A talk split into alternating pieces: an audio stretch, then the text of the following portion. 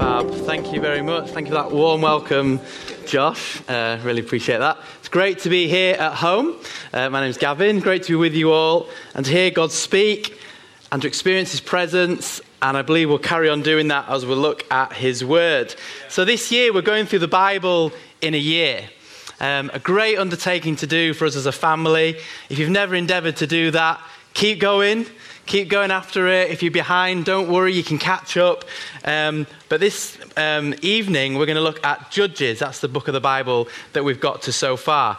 So, in recent weeks, since the start of the year, we've looked at the opening book of the Bible about how God created the world and He created us as His people to dwell in it, to rule over it, and be fruitful.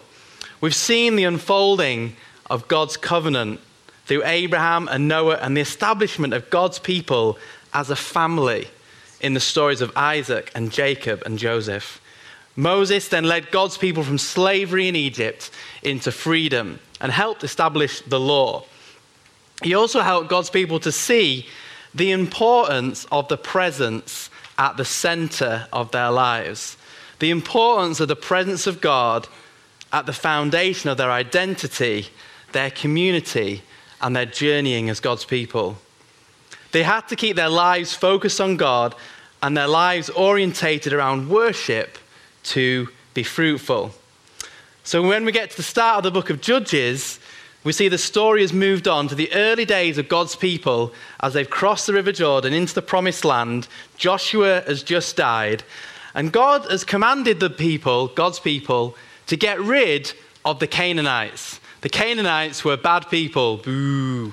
And they had, you know, gods and idols and shiny ways of worshipping that were not pleasing to God at all. So God commanded them through Joshua, one of the final things he said is get rid of everything to do with the Canaanites. Now, as you know, if you've read some of the Old Testament, it's pretty brutal to get rid of everything. Everything that stank of the Canaanites had to be get rid of. Unfortunately, the Israelites failed to do that. And the story of Judges is a sorry tale of woe and a lack of God's people consistently worshipping God. Um, so, as you go through that, when you get to that in your Bible reading, or when you're re- reading that at the moment or in the future, keep going because there are some moments when you just think, oh my goodness, are they going to make it? Um, praise God, we're the other side, and we know that they do. But in the middle of it, you can see the mess that God's people get into when they forget to worship God, when they ignore God's word over their lives. You know, that indication of not getting rid of the Canaanites really did define their story in this, in this book. They had to get rid of that past, they had to clear out what happened there so they could make their new home.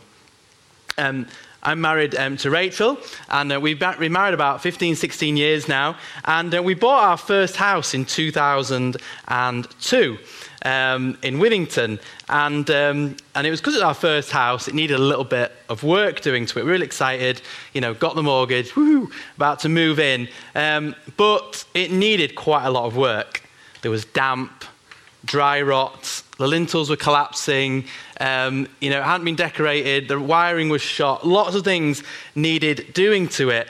Um, and we bought it and wanted to move in straight away, but we had to sort of take a moment to let the builders go in, completely wreck the house, it looked like at first, but actually they knew what they were doing to get the house ready, but to get rid of all the remnants of the past that were going to hold us back from creating our new home as a family.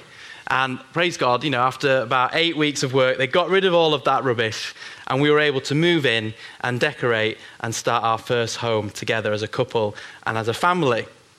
If we'd gone in without the dry rot and the lintels being repaired and, and the damp being fixed, that house wouldn't have been the home that God had intended. And that's the mistake the Israelites made. They came into the promised land, but they didn't get rid of the past and all the things that were wrong. And God gave them lots of instruction about how to do that. But they were distracted by the Canaanites and their shiny ways of worship and their attractive ways of living in the short term, but, but weren't God's plan. So, to be totally honest, Judges really is a story of God's people in total failure. There are moments of hope, But overall, it shows how much of a mess we make of our lives when we don't acknowledge God as the first, when we don't worship Him and acknowledge His lordship and our kingship in our lives, when we forget where we've come from and what we're called to do and who we belong to as God's children, things can get in a mess. Let's look at Judges chapter 2 and verse 8 um, to 19. This passage encapsulates really the whole of the book of um, Judges. There's a lot in the book of Judges, there's 21 chapters. Um, some great stories of God raising up men and women to lead his people. Um, but this book, uh, this chapter, um, just kind of encapsulates that whole story. So, Judges chapter 2 and verse 8 to 19. Follow that with me, however you want. Um, verse 8 says this Joshua, son of Nun, the servant of the Lord, died at the age of 110. And they buried him in the land of his inheritance at Timnath Heres, in the hill country of Ephraim, north of Mount Gaash. After that whole generation had been gathered to their ancestors, another generation grew up who knew neither the Lord nor what he had done for Israel. Then the Israelites did evil in the eyes of the Lord and served the Baals. They forsook the Lord, the God of their ancestors, who had brought them out of Egypt. They followed and worshipped various gods of the peoples all around them. They aroused the Lord's anger because they forsook him and served Baal and the Ashtoreths. In his anger against Israel, the Lord gave them into the hands of raiders who plundered them. He sold them into the hands of their enemies all around, whom they were no longer able to resist. Whenever Israel went out to fight, the hand of the Lord was against them to defeat them, just as he had sworn to them. They were in great distress. Then the Lord raised up judges who saved them out of the hands of these raiders. Yet they would not listen to their judges, but prostituted themselves to other gods and worshipped them. They quickly turned from the ways of their ancestors who had been obedient to the Lord's commands. Whenever the Lord raised up a judge for them, he was with the judge and, and saved them out of the hands of their enemies as long as the judge lived. For the Lord relented because of their groaning under those who oppressed and afflicted them. But when the judge died, the people returned to ways even more corrupt than those of their ancestors, following other gods and serving and worshipping them. They refused to give up their practices and their stubborn ways. And that passage kind of repeats over and over again throughout the book of Judges. But there is hope. You know, there is hope for us that we can learn from this story in our past as God's people um, to help us um, move forward this word judges comes up a lot in this book. The book is actually called Judges, and it's about a group of people that God raises up at different times to help lead his people. So when we think of the word judge, we often think of um, people sat behind a big bar with a, a, false wig on, enacting orders and justice in the courtroom. Um, and, you know, if you watch um, different TV programs, the judge can be quite, um, you know, charismatic and, you know, going to jail or, you know, you're free. Um, this is, wasn't what these judges were like. They were more military leaders raised up by God to lead his people. They were like r- rulers and army leaders and clans and chieftain leaders in this time. And God raised up men and women to do that. But there wasn't a rec- recognition of them as the leader of all of God's people. So at this point, God's people were really divided into their various tribes and their various clans. So even when God raised up one of these judges and they had a measure of success in battle and in bringing peace, their leadership wasn't recognized by all of God's people. And there's a phrase that comes up in the book of Judges that is repeated a few times that was an indication of how they were living at this point. In Judges 17 and verse 6, I want to just turn to that. Judges chapter 17 and verse 6. And it's actually the final verse of the book as well, the final phrase of the book. Um, it says this in those, days, in those days, Israel, God's people in this time, had no king. Everyone did as they saw fit. In those days, Israel had no king. Everyone did as they saw fit. There was no rule, there was no acknowledgement of God as their leader, God as their king, so they just did what they wanted. They did their own thing. They did their own thing all the freedom that God had established for them from coming out of Egypt was squandered in living the way that they wanted. See, the truth was that they did actually have a king. You know, his name was God. but they didn't acknowledge that, and they didn't recognize that, and they did their own thing. And we can think, well, how, how foolish, how silly, but fast forward into our own lives, and we know that Jesus is our King if you're a Christian here this evening. We acknowledge his lordship and his rule and his reign. But at times we can sometimes forget that and ignore that, and we can still do our own thing. And that's when we get into problems in our lives as followers of Jesus, because the life of a Christian is defined by submitting to the rule and the love of Jesus, to acknowledge his kingship and his kingdom in every area of our lives, and to bow our knee before him, and not to do as we see fit, as not to do whatever we want. We've actually now been bought at a price, we've been saved for purpose, and actually we can now live for him and live for his kingdom. So, one of the key themes in the book of Judges is the theme of identity. Like I said before, they failed to drive out the Canaanites with their ways of worship and their lifestyle, um, and that came back to bite them. The Israelites had been set free from slavery in Egypt. Moses had pleaded their cause with the Pharaohs let my people go so that they may.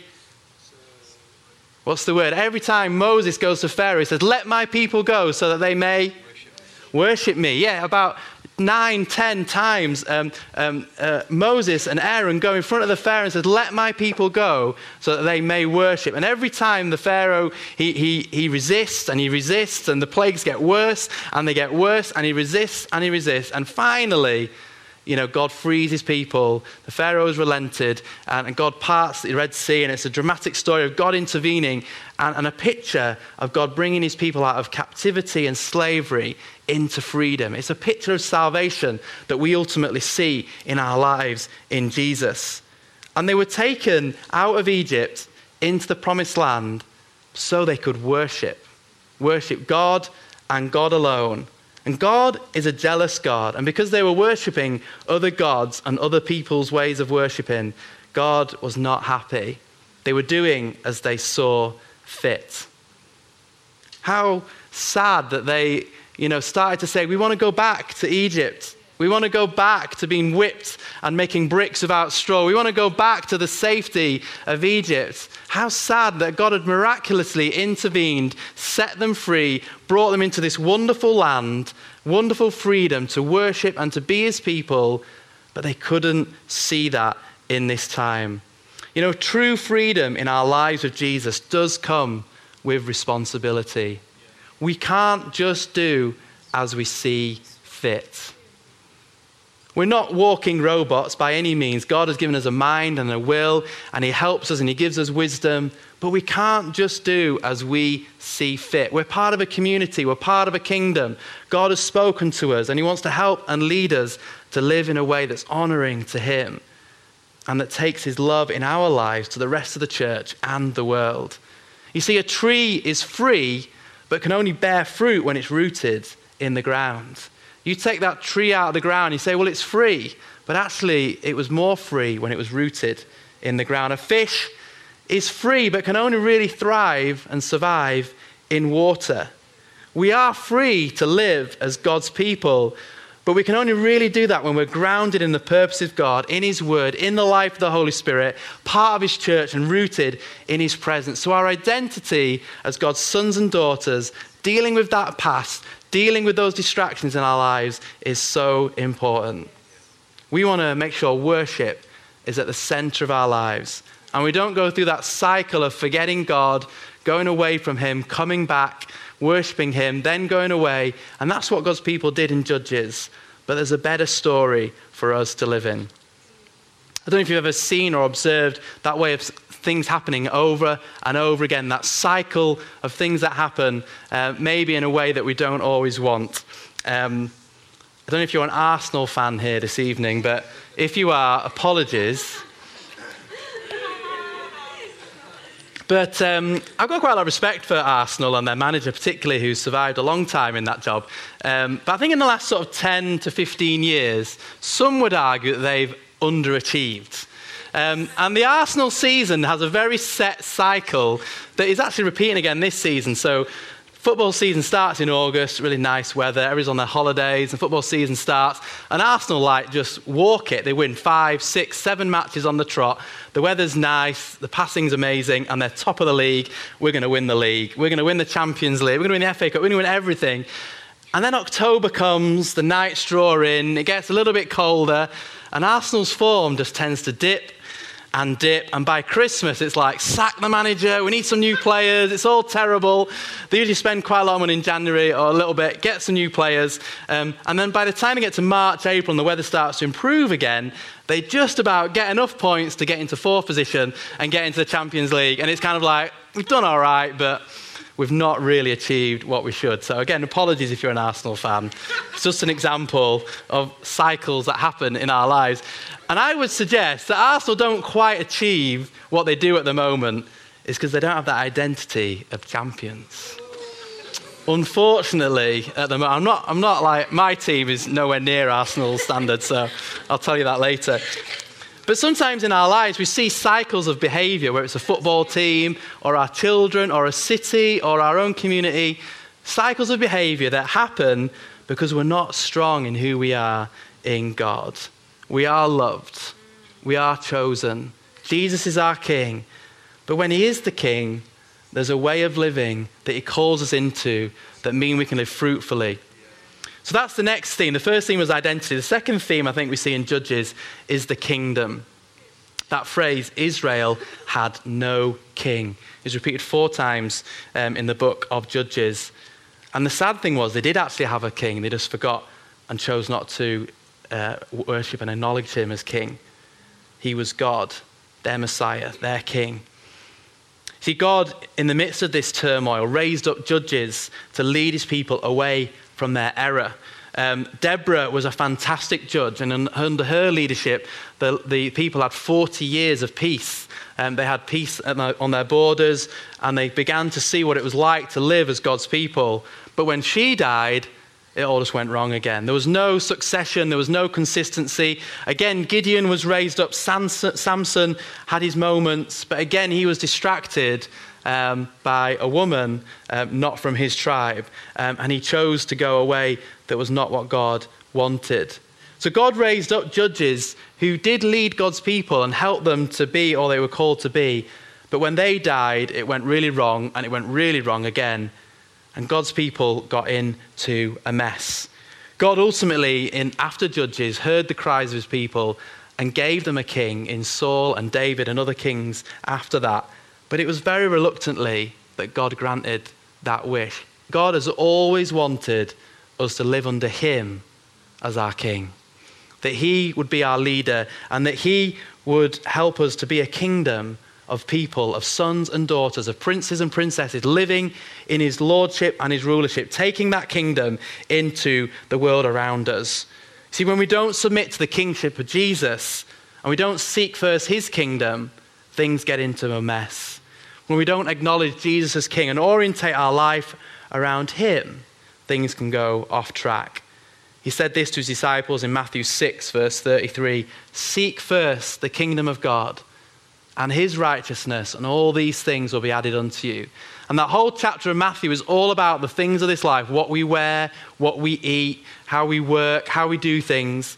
You know, the hairs on our head are numbered by God. How much more than the fields and, and the birds of the air does God love us as his people. And if we seek him first and place him first in our lives, God will care for all the rest. So the lack of a king in their own eyes was a fundamental problem for the Israelites in Judges, the aspect of the kingdom. Another theme I think is key in, in Judges is the presence and worship. I've already talked about how they got distracted and worshipped other gods, and there's a real lack of an awareness of God's presence, which is so sad. We've read in Leviticus and Deuteronomy and Numbers, chapter after chapter, about the tent of meeting, about the importance of worship, about all the rituals that God's people had to go through before they could come into his presence, about all the things that God had orchestrated for them to meet with him in that time. And unfortunately, there is no mention of the presence in the book of Judges. In 21 chapters, that word is not there. There's six mentions of worship in Judges, but only one of those is positive. Five of those are negative in the context of God's people worshipping other gods that were not God Himself. In that passage we talked about, it talks about them prostituting themselves, a really stark use of language. And when you read Judges, be warned, it's pretty graphic, it's pretty in detail. There's some stories in there that would certainly have an 18 rating if they were made into a film. But it just shows the mess that God's people can get into when they don't follow Jesus. So we can see it as an, a warning and an encouragement of how we should live. The tent of meeting that we saw so much detail in the law is mentioned in Joshua chapter 18 and verse 1. So just before the start of the book of Judges, and it was in a place called Shiloh. It reappears again then in 1 Samuel chapter 2 after Judges, but there's no mention of the tent of meeting in the whole of the book of Judges. Was it still there? Yes, it was there. But the people got so distracted by uh, the Canaanites and their idols and their Ashtoreth poles and their ways of worship that they forgot to worship the way God had prescribed. So, so sad that God's people had got themselves into that mess. Only a couple of generations after coming out of Egypt from slavery into freedom, they'd quickly forgotten why God had brought them into freedom. But praise God, despite all of this, God still loved his people. And as it came in the worship earlier, God always loves his people. We cannot do anything to make God love us more or God to love us less. And that was so seen in this passage that God still cared for his people. His covenant and his plan was unremitting and was secure, and he wanted a people living in his presence, under his lordship, being a family, being a community, bringing heaven onto earth and taking that to the world all around them. That has always been God's plan. And he tried with different men and women as judges in this book to help God's people get back on track, to lead them away from their error. And for moments that happened. But when that judge died or they died in battle, they slipped back to their old ways and they forgot that God was their king. But again, another key theme of this book is God's grace for his people. Over and over and over again, he gave them a chance to start afresh with a new judge in a new time. These judges and the good ones, because there were some bad ones, but the good ones that God raised up Ehud, Shamgar, Deborah, Gideon, and Samson in those times we saw a glimpse and a hope for the future of God's people living in peace, living in worship, obeying God, you know, tearing down the, the idols and the Baals and the Ashtoreth poles and following God and God alone. And those moments in the book of Judges give us hope for what was to come and give us hope for our lives today. That actually, when we make God number one in our lives, when we acknowledge His Lordship, when we serve in His kingdom, when we work together with others in the church, we can be all that God has called us to be. And we can show the world the love of Jesus, His plans, His purposes in our lives in community. It's a beautiful picture and one that God has always wanted for his people. And through Jesus, we now have the means to do that. That the law was never able to achieve in Jesus, we have that hope. So, key themes in Judges identity, dealing with our past, the kingdom, having a king, acknowledging Jesus as Lord, awareness of God's presence. God still continues to care for his people, he's a gracious God, and there's a hope and a better plan for the future. So, how does this all tie in with today? How do we learn from the book of Judges and what God's people did or didn't do in that book? How do we apply that now in our lives here in Manchester, here in the year of 2017, with all that's going on around us? How do we apply that? Well, that phrase, everyone did as they saw fit, could be a commentary on the world today. A world without Jesus, it's everyone just doing my thing, my way. One of the most popular songs of all time is Frank Sinatra, I Did It My Way. Now, I'm not going to sing for you, um, but that song is so popular throughout the last sort of 50 years. And it's a commentary on what life is like without Jesus. We just do what we want, when we want it. I'll get everything I want in my time. And that's so counter to the kingdom. Because in the kingdom, we've said when we bowed our knee before Jesus that we don't want what we want anymore. We want what he wants. It's not what I want. It's not everyone doing as they see fit. It's seeing Jesus, what's your will for my life? How do I hear from you, listen to you, and respond to that and make decisions in light of the kingdom and in the light of eternity? So, for us to know Jesus our King is fundamental in our identity as sons and daughters, in our worship, not just what we do when we gather here on a Sunday evening or in our homes or in Connect, but throughout all of our lives, how we worship Jesus in our workplaces, in our studying, with our families, on the bus, when we're driving along. How do we worship that responds to God's grace to that world all around us? And in our mission as well. So, to be a loved lover, loving others, we have to bow the knee continually to the lordship and the kingship of Jesus. He is king, he is Lord. He rules with love, but his ways and purposes are the way to live.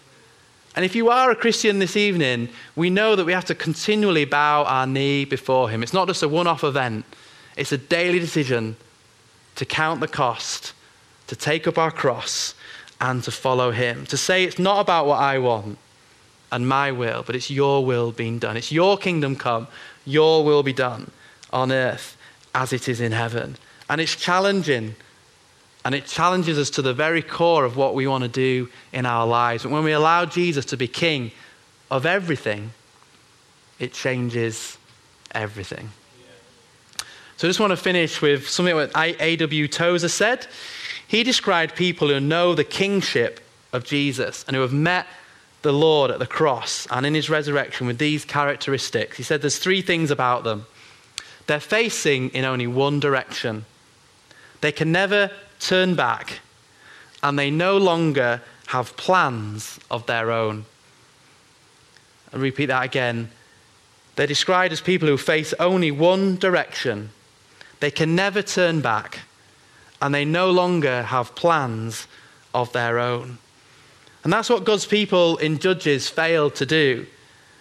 They couldn't face in one direction towards God. They kept on looking back to Egypt. They kept on looking all around them to the Canaanites and their shiny ways of worshipping.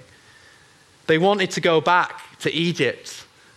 You know, it's so sad how much God had done for them in bringing them into freedom. But they says, Can you take us back to Egypt?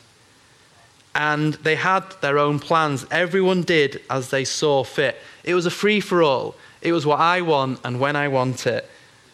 And those who have met with Jesus at the cross and know his kingdom in their lives no longer have plans of their own.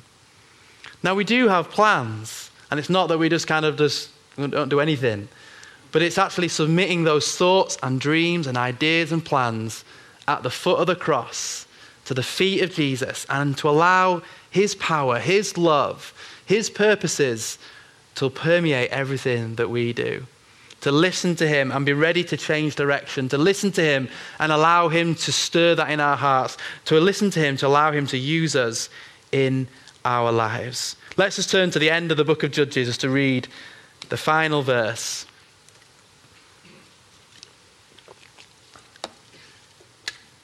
Just to repeat this, this phrase that appears a number of times in the book of Judges. It says, In those days, Judges 21, verse 25, in those days, Israel had no king. Everyone did as they saw fit. The hope for us today that in our days, God's people do have a king, and his name is Jesus. And that means we can live under his lordship and his rulership. We can know his love and his dreams and his destiny upon our lives and we can see his kingdom come in and through us as a church, in and through our lives. Should we just pray? Thank you, Jesus. Lord, we do thank you for this journey and adventure that you've taken us on through the Bible. Thank you that as we look at the story of the Bible, we see the story of Jesus and we see the story of you bringing your people to yourself to live with you in your covenant, in your kingship, in your love, God. Lord, help us to learn from the mistakes of the past and to learn from those in our time and in our generation, that we would acknowledge you as King and that we, we wouldn't just go off and do our own thing, that we would submit our lives to you afresh tonight, acknowledging your kingship and your lordship and your kingdom in every area of what we do. Lord, would you help us here in Manchester in 2017 to focus and worship on you? to give you the rightful place in our lives, in our adoration, in our time, in our emotions, that you would be number one. That we would deal with our past, that we would deal with those things that distract us, and we'd come into that glorious destiny of knowing you as our King. Lord, it's so wonderful to be part of your kingdom, of your church in this world. Help us to apply that in every single day. Help us to take your love into our own lives and to the world around us that we would live at peace, knowing your gospel, knowing your truth. Thank you for your kingship, Jesus. Thank you that you love us. Thank you that you've called us as a family to yourself. And right now, would you just minister, Lord, to the people here in this room, people here in this site? Will you just minister your loving kingship? That submitting to you, Lord, is not something to run away from, that's something that you embrace us into that you are the King of love. And your hand of grace is stretched out wide this evening for us as we rededicate our lives to you and as we cry out, Your kingdom come, your will be done on earth as it is in heaven. Amen. Thank you.